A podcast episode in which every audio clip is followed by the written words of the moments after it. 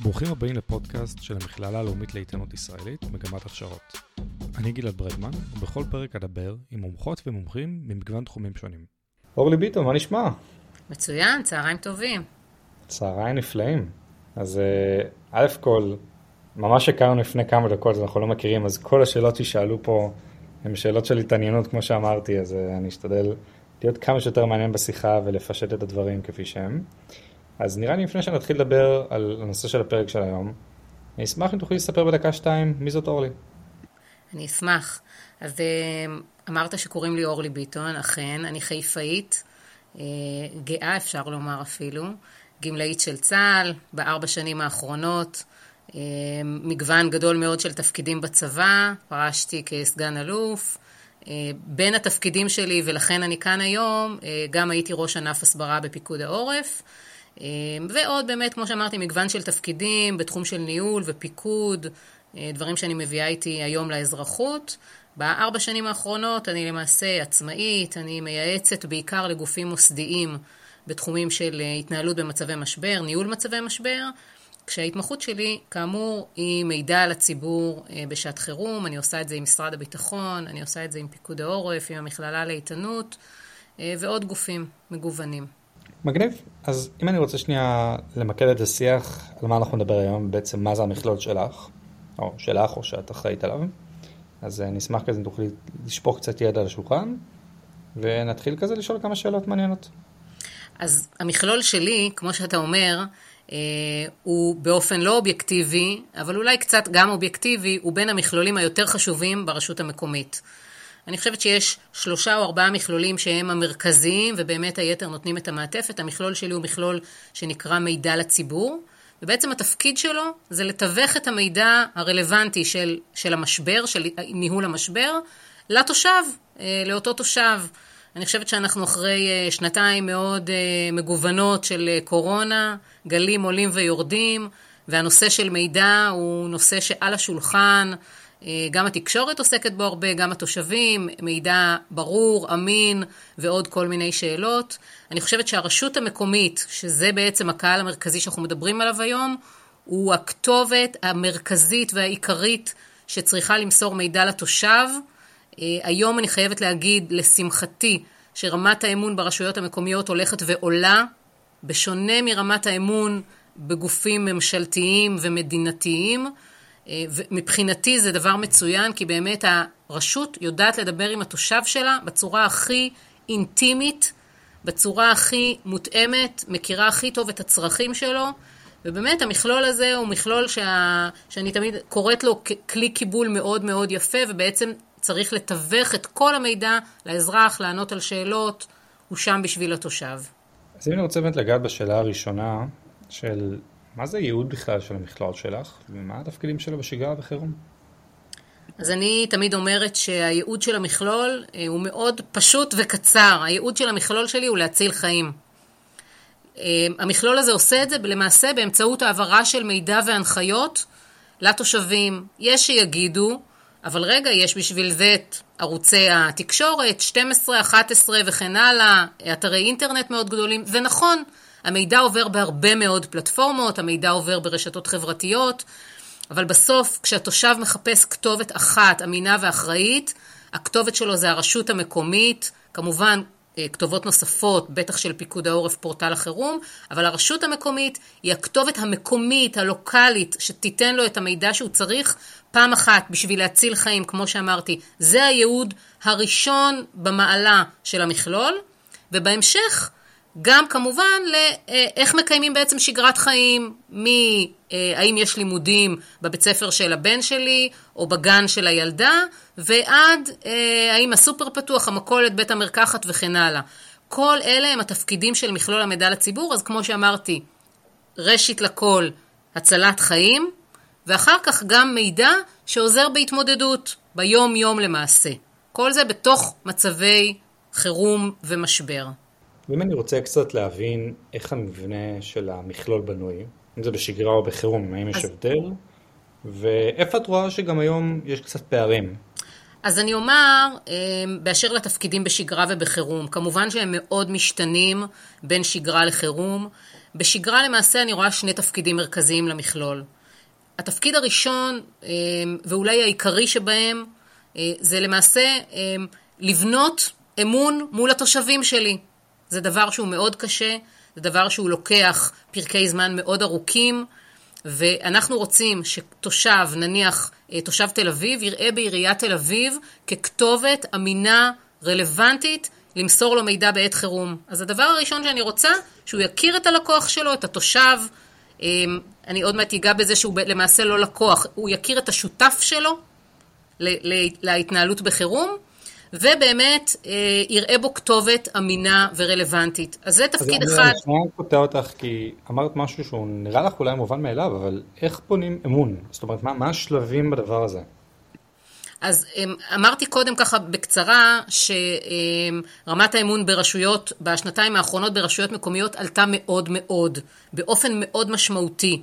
אה, מתקרבת אפילו לרמת האמון של תושבי מדינת ישראל בצה"ל, שבאמת צה"ל זוכה לרמות אמון גבוהות.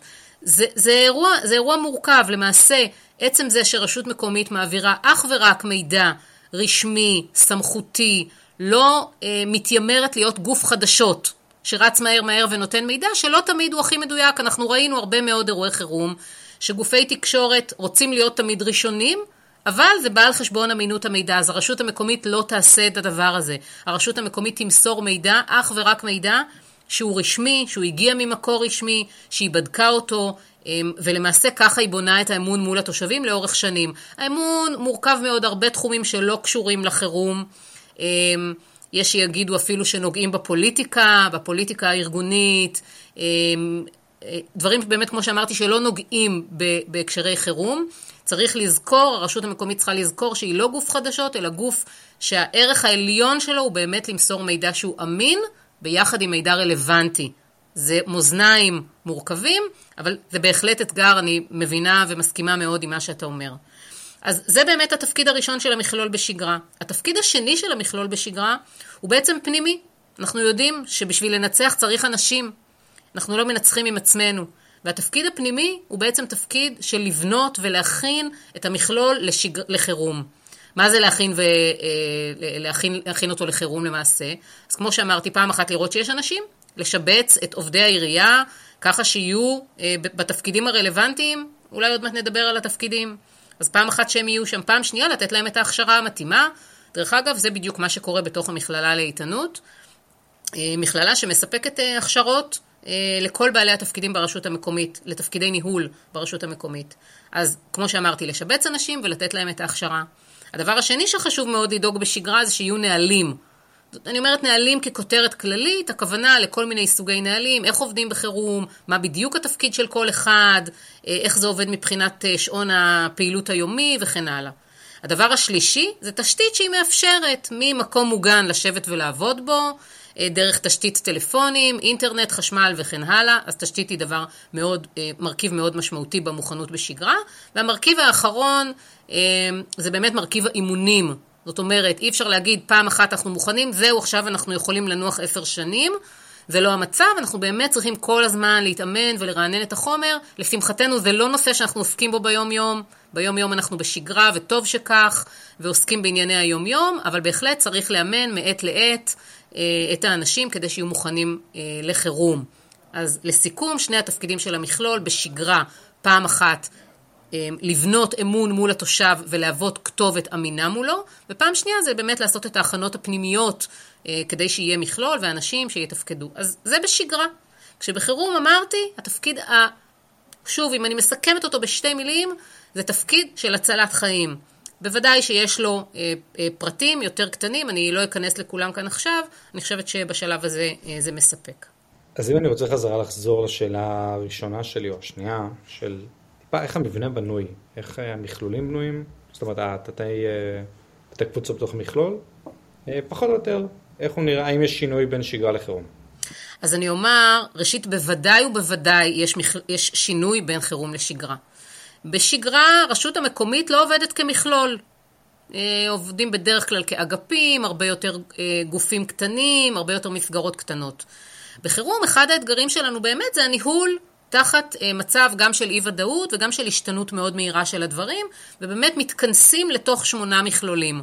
אני אגיד בפתח הדברים של העניין הזה, שכל רשות מקומית, ואני מכירה, אני חושבת כמעט את כל הרשויות במדינת ישראל, כל רשות מקומית עושה התאמה במבנה למאפיינים שלה. ואני שמחה שזה המצב, ולא כולם צריכים להיות זהים. כל אחד בהחלט צריך לוודא בסוף שהוא מייצר את אותם תוצרים ועושה את אותם תפקידים, אבל המבנה משתנה מאוד בין רשויות שהן קטנות, בין, אה, בוודאי שתל אביב וחיפה לא דומות לקריית מוצקין או לעיר קטנה אחרת, ומועצות אזוריות שבוודאי ובוודאי אינן דומות. מועצה אזורית בנויה משלטון דו-רובדי, וגם בהיבטי המידע היא עובדת באופן שונה. אז יש שונות גדולה מאוד בין רשויות, וזה בסדר. כל עוד כולם אה, למעשה מממשים את התפקידים. אז, אז אני ככה אציג בפניך באמת את המבנה הגנרי שממנו כל אחד יוצא ולוקח ועושה את ההתאמות שלו. אז המבנה הגנרי של המכלול מדבר על שלושה תחומים מרכזיים. התחום הראשון עוסק אה, במוקד הטלפוני המוכר לנו בדרך כלל ב-106, יש רשויות שהוא 107 ויש רשויות שהוא עם מספר מלא. אז מוקד טלפוני שלמעשה אזרח יכול להרים טלפון ולשאול שאלה ולקבל תשובה. זה נישה אחת, תחום אחד שעוסק בו המכלול. התחום השני, שהוא תחום מאוד מאוד מתפתח, כמובן, זה תחום הדיגיטל. כל עולמות הדיגיטל, למעשה כל הנכסים הדיגיטליים של הרשות המקומית מנוהלים דרך אותו תא, תא דיגיטל. זה יכול להיות אתר האינטרנט של הרשות, דף הפייסבוק של הרשות, או ודף הפייסבוק של ראש הרשות, שזה לפעמים שני דפים שונים, אה, אפליקציות מגוונות, אה, אה, חשבונות בכל הרשתות החברתיות, הרבה מאוד רשויות שיש להן היום חשבונות באינסטגרם וטוויטר ומגוון גדול מאוד למעשה של פלטפורמות דיגיטליות. זה העולם השני. אז העולם הראשון הוא המוקד הטלפוני והעולם השני הוא עולם הדיגיטל. העולם השלישי והאחרון הוא למעשה עולם הדוברות, אמ, שהתפקיד שלו המרכזי שנשמר משגרה לחירום, זה למעשה לדברר את פעולות הרשות המקומית. מה הרשות עושה, איזה פעולות, כמובן שהוא מהווה הכתובת עבור כלי תקשורת שונים, כשרוצים לשאול שאלה, להגיע לראש הרשות, אה, גם בשגרה וכמובן גם בחירום. אז אלה שלושה תחומים. יש אה, אה, נושא אחד שחשוב לי לדבר עליו בהקשר שלושת התחומים של המכלול ושלושת בעצם המבנה של המכלול. שלושת התחומים, פעם היה נהוג לראות בהם אה, אה, גופים שהם חד-כיווניים, זאת אומרת, אני מוסרת מידע לתושב באחד מהכלים הרלוונטיים, ובזה נגמרה, נגמר תפקידי. אנחנו מבינים היום וכבר בעשור האחרון, שכל הפלטפורמות וכל הגופים וכל שלושת התאים שנגעתי בהם, הם תאים למעשה שהם מייצרים שיח, הם, הם כלים אה, דיאלוגיים, זאת אומרת, גם במוקד הטלפוני שאזרח מתקשר ופונה מבקש, שואל שאלה, אני מוסרת לו מידע, נכון? אז אפשר לומר שאני רק מגיבה, אבל לא, כי גם מתוך כל המידע, ש... מתוך כל השאלות שמגיעות אליי ב-24 שעות האחרונות, אני מצפה שהמוקד הטלפוני יעשה איזשהו ניתוח של מגמות. ויבוא למנהל המכלול ויגיד לו, תשמע, היו היום המון פניות בנושא בחירת מרחב מוגן. אני מבין שזה פער. היו היום הרבה מאוד פניות בנושא מתי אה, בתי המרקחת פתוחים, באיזה שעות, אה, ועוד מגוון של נושאים. אז כאמור, במוקד הטלפוני. בדיגיטל זה מאוד ברור.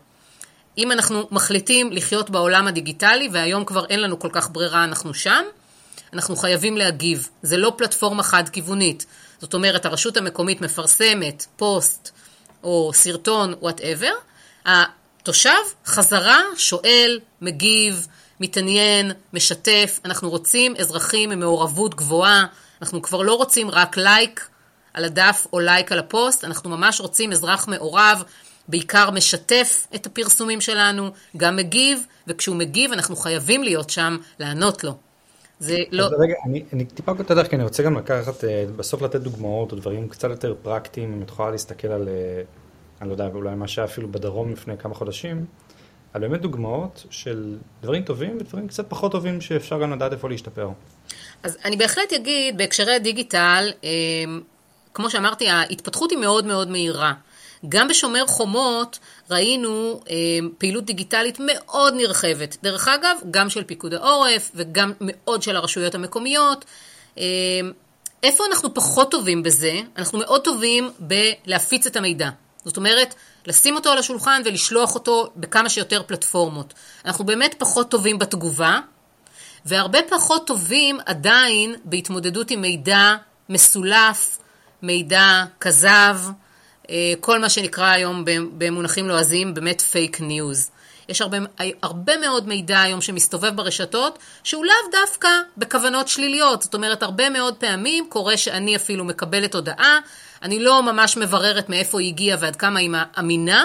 אני רוצה להיות הראשונה שמעבירה את זה בכל הקבוצות שאני חברה בהן, ומיד עושה העתק, העבר לכל הקבוצות אה, שיש לי בוואטסאפ שלי.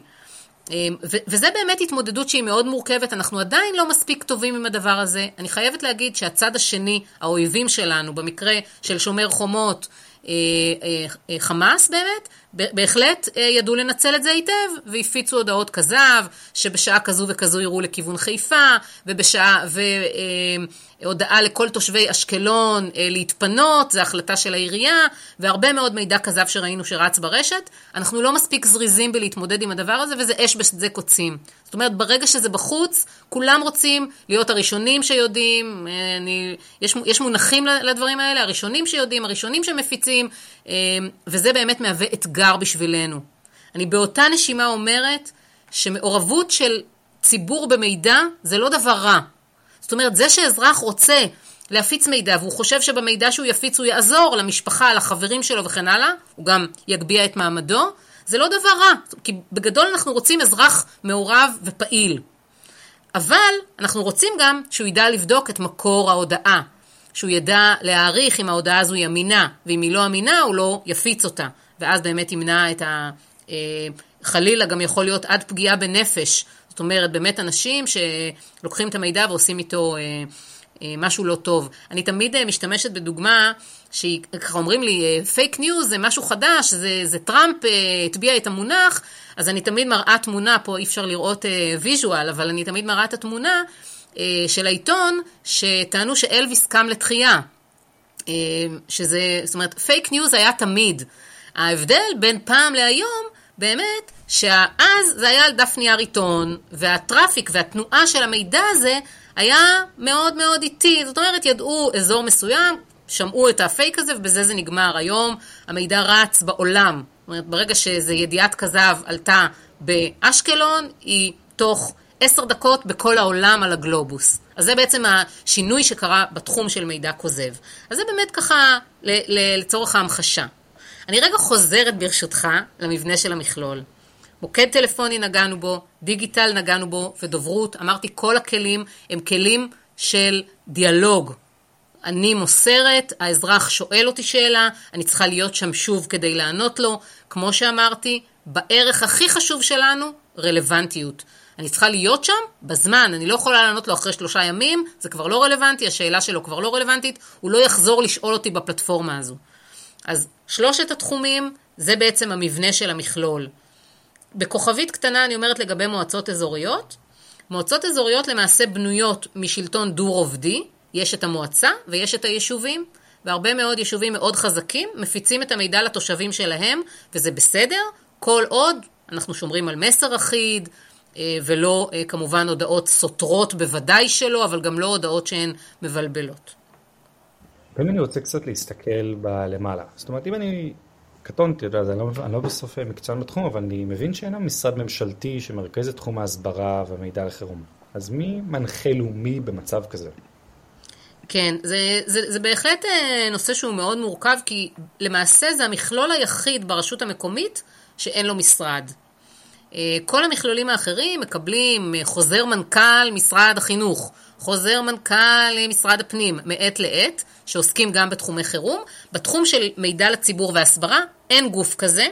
להערכתי גם לא יוקם, לפחות לא בעשור הקרוב.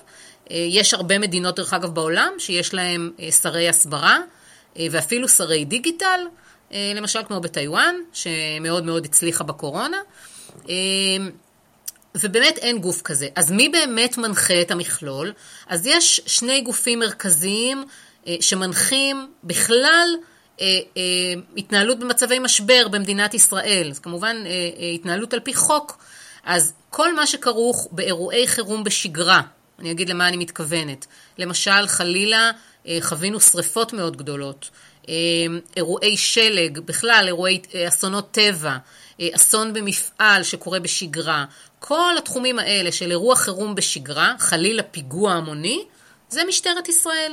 ולמעשה מערך הדוברות של משטרת ישראל יודע לעבוד עם הרשויות המקומיות. אז הוא המנחה הלאומי באירועים של חירום בשגרה. בהקשר של חירום מלחמתי, זה יהיה צה"ל ולמעשה בא כוחו פיקוד העורף. ענף הסברה, אני חושבת שהיום אין רשות מקומית במדינת ישראל שלא מכירה את ענף הסברה של פיקוד העורף, בוודאי לא מערך הדוברים ומנהלי מכלולי מידע לציבור, שלמעשה מקבלים מפיקוד העורף את כל המידע אונליין. צריך להגיד בעניין הזה שבשנה האחרונה הוקם פורטל החירום הלאומי, שלמעשה הוא המנחה הלאומי. הוא מנגיש את כל המידע מכל הגופים, הוא לא רק מידע של פיקוד העורף, הוא מידע שפיקוד העורף מתכלל עבור כל גופי החירום, והוא למעשה, המידע קיים בו 365 יום בשנה. זה נכון שבעת האחרונה חווינו כמה רעידות אדמה והנושא צף מעל פני השטח, אבל גם אם היית מחפש בפורטל לפני חודש או חודשיים או שנה, החומר של רעידות אדמה היה שם.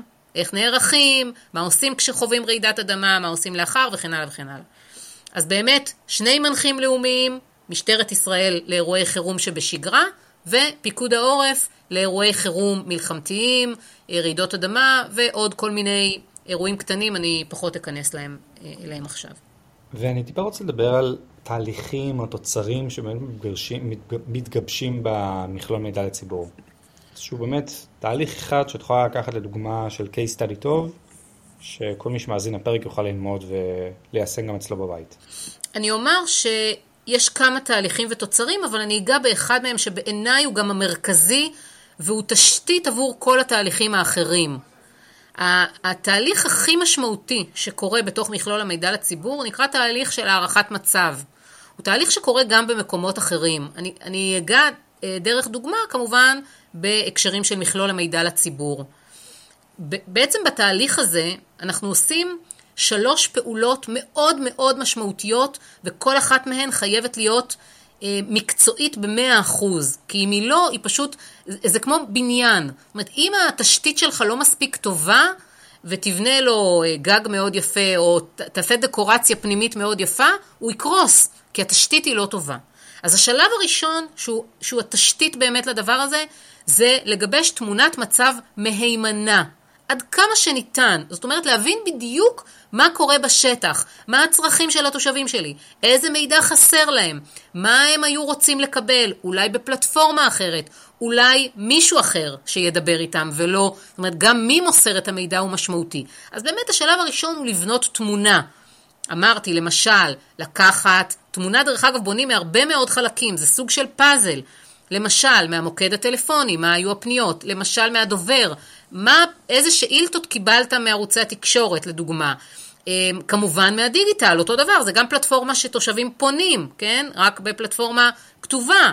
אז כל הגופים האלה למעשה ביחד מייצרים עבורנו איזושהי תשתית להבין מה הצרכים של התושבים. אני אגיד פה נקודה שהיא מאוד משמעותית עבור מכלול המידע לציבור. מכלול המידע לציבור חייב לעבוד עם המכלולים האחרים. זה לא nice to have, זה לא נחמד שיהיה ממשק טוב. מבחינת מכלול המידע לציבור, זה חייב לקרות. כי מכלול המידע לציבור, אם לא ידבר עם מכלול אוכלוסייה או עם מכלול חינוך, הוא לא ידע מה קורה שם. מה קורה בקרב הורים וילדים, איזה פערי מידע יש להם, מה הצרכים שלהם בהקשרי מידע. אני מזכירה. אז כמו שאמרתי, השלב הראשון הוא באמת לבנות תמונת מצב מהימנה. השלב השני הוא לנתח את המשמעויות לדבר הזה. אני רואה לצערי הרבה מאוד אה, אנשים שקופצים מיד מהתמונה, ישר בוא נעשה פעולה. בלי לחשוב למה זה קרה. בעצם שאלת הלמה בעולמות שלנו של המידע הם מאוד משמעותיים, כי אחרת אני פשוט אטפל באיזשהו סימפטום. אני אוהבת לתת דוגמה, שאם הילד חולה ויש לו חום, אז אני יכולה לתת לו אקמול, ומבחינתי קפצתי מהתמונת מצב לפעולה. זהו, יש לו חום, נתתי לו אקמול, מבחינתי סיימתי את הטיפול. אבל אם אני לא אשאל למה יש לו חום, אני אקח לרופא, אני אבין שזה מדובר למעשה בדלקת אוזניים, ואם אני לא אתן אנטיביוטיקה, אני לא אפתור את הבעיה האמיתית. אותו דבר בעולם של המידע.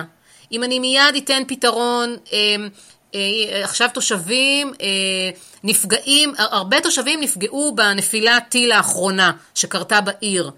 אם מיד אני אגיד, אוקיי, חייבים לפנות מפה את התושבים, כי הנפילת טילים היא מאוד מסוכנת, זה פתרון שקפצתי אליו. אבל אם אני אנסה להבין, רגע, למה אנשים נפגעו? או אולי לא שמעו את האזעקה, אולי לא יודעים איפה המרחב המוגן, הם לא יודעים לבחור את המרחב המוגן, הם לא יודעים שעומדת לרשותם רק דקה אחת, אז הם הלכו לאט לאט למרחב המוגן. זאת אומרת, שאלת הלמה פה היא למעשה המפתח לתת פתרון שהוא נכון. אז השלב הראשון, לבנות תמונה מהימנה, השלב השני, להבין למה זה קורה, ואז באמת הולכים לשלב השלישי, שזה איזושהי תוכנית פעולה שמוסרת מידע. איך, למי, לקבוצות מסוימות באוכלוסייה, בכלי מסוים, עם פרזנטור מסוים, עם מי האדם שעומד לפניהם ומדבר, אז באמת אה, זה אולי אחד התהליכים הכי מרכזיים שקורים במכלול המידע לציבור. מדהים, ואני אשמח לגעת טיפה על נושא של יחסי גומלין. זאת אומרת, העבודה של המכלול עם מכלולים אחרים, קולגות, באמת שחקנים אחרים בכל הסיפור הזה, אה, ממש בקצרה, כן, איך, איך, איך את רואה את הדברים? כן, אז אמרתי שלמכלול למעשה אין זכות קיום בזכות עצמו. הוא בעצם הפה של הרשות המקומית. אה, מכלול החינוך יכול להכין תוכנית אה, חינוך מרחוק מאוד יפה, ולהכין הפעלות לילדים אחר הצהריים במקלטים, אבל אם מכלול המידע לציבור לא, י, לא יספר את זה לתושבים, הם למעשה לא ידעו את זה. אם הרשות המקומית עכשיו החליטה על, על חלוקת מים, והחליטו לפתוח נקודות בכמה מקומות בעיר, ומכלול המידע לציבור לא ימסור את המידע הזה לתושבים, הם לא ידעו להגיע. או שהם יגיעו, אבל הם יגיעו בלי אה, בקבוק, כי צריך לבוא עם בקבוק בשביל למלא מים. או יבואו עם תעודת זהות שמראה כמה ילדים יש, כי כמות המים שהם מקבלים זה לפי כמות הילדים בבית. זאת אומרת, מכלול המידע לציבור למעשה אין לו זכות קיום בזכות עצמו. הוא חייב לעבוד עם המכלולים האחרים, זה ממשק אחד מאוד משמעותי. והממשק השני המאוד משמעותי, נגענו בו קצת קודם, זה באמת עם הגופים החיצוניים, עם פיקוד העורף או עם משטרת ישראל, תלוי במתאר של אירוע החירום. אז הממשקים שלו הם, הם דבר מחייב ובסיסי, הם לא אקסטרה. הם לא, כשנתפנה נתעסק בממשקים, זה לא המצב. הממשקים זה העבודה הבסיסית של המכלול הזה. ובאמת שאלה אחרונה, אחרי שיח אה, מרתק שבאמת ניסים להבין פחות או יותר את כל הדברים, זה טיפה האתגרים שיש למנהל מכלול בשגרה ובחירום. אני אגיד שאתגרי המחר של אה, תחום המידע לציבור אה, הם מורכבים מאוד. אתגרי מנהל המכלול הם בעיקר ראשית אה, מה, מהשנים שאני מלמדת מנהלי מכלולי מידע לציבור, הוא ראשית לכל לנהל. הרבה מאוד אנשים באים, בשגרה הם לרוב לא מנהלים, בטח לא כמות גדולה של אנשים, ולנהל בתוך מצב חירום זה מיומנות שצריך ללמוד אותה. תנאי הוודאות מאוד מורכבים תמיד במה, במצב חירום. ראינו עם, בקורונה וראינו באירועי חירום מגוונים אחרים. יש הרבה מאוד לא נודע, ועדיין צריך לנהל בתוך הסיטואציה הזו. אז באמת אתגר של ניהול הוא אתגר שהוא גנרי אולי לכל מנהל, אבל במכלול המידע לציבור, באירוע חירום, כשהכול מאוד דינמי, הכל, אה, אה, יש הרבה מאוד חוסר ודאות, זה אתגר מאוד גדול. באשר לאתגרי המחר של המידע, הם באמת אתגרים שאפשר לראות אותם כאתגרים מאוד אה, אפילו גלובליים. אה, אני חושבת שאחד הנושאים המרכזיים, אם אני בוחרת את הנושא העיקרי של האתגר הבא, זה הסיפור של האמון. האמון של תושבי מדינת ישראל ברשויות הממסדיות בכלל הוא לא גבוה. אמרתי קודם שברשויות המקומיות דווקא הוא מאוד עלה בשנתיים של הקורונה, זה משהו שצריך לנצל אותו ולהעצים אותו ולהשתמש בו. אמ, אבל, אבל זה בהחלט משהו שהוא מאוד מאתגר. הסיפור הזה של מידע כוזב ומידע שעובר מאחד לשני, הוא מצטרף לסיפור הזה של האמון. אמ, אני חושבת שהשנתיים של הקורונה הביאו משהו שהוא מאוד מעניין בתרבות שלנו, כי אם באירוע חירום לפני הקורונה, היינו מאוד, אה, מאוד אה, פסקנים.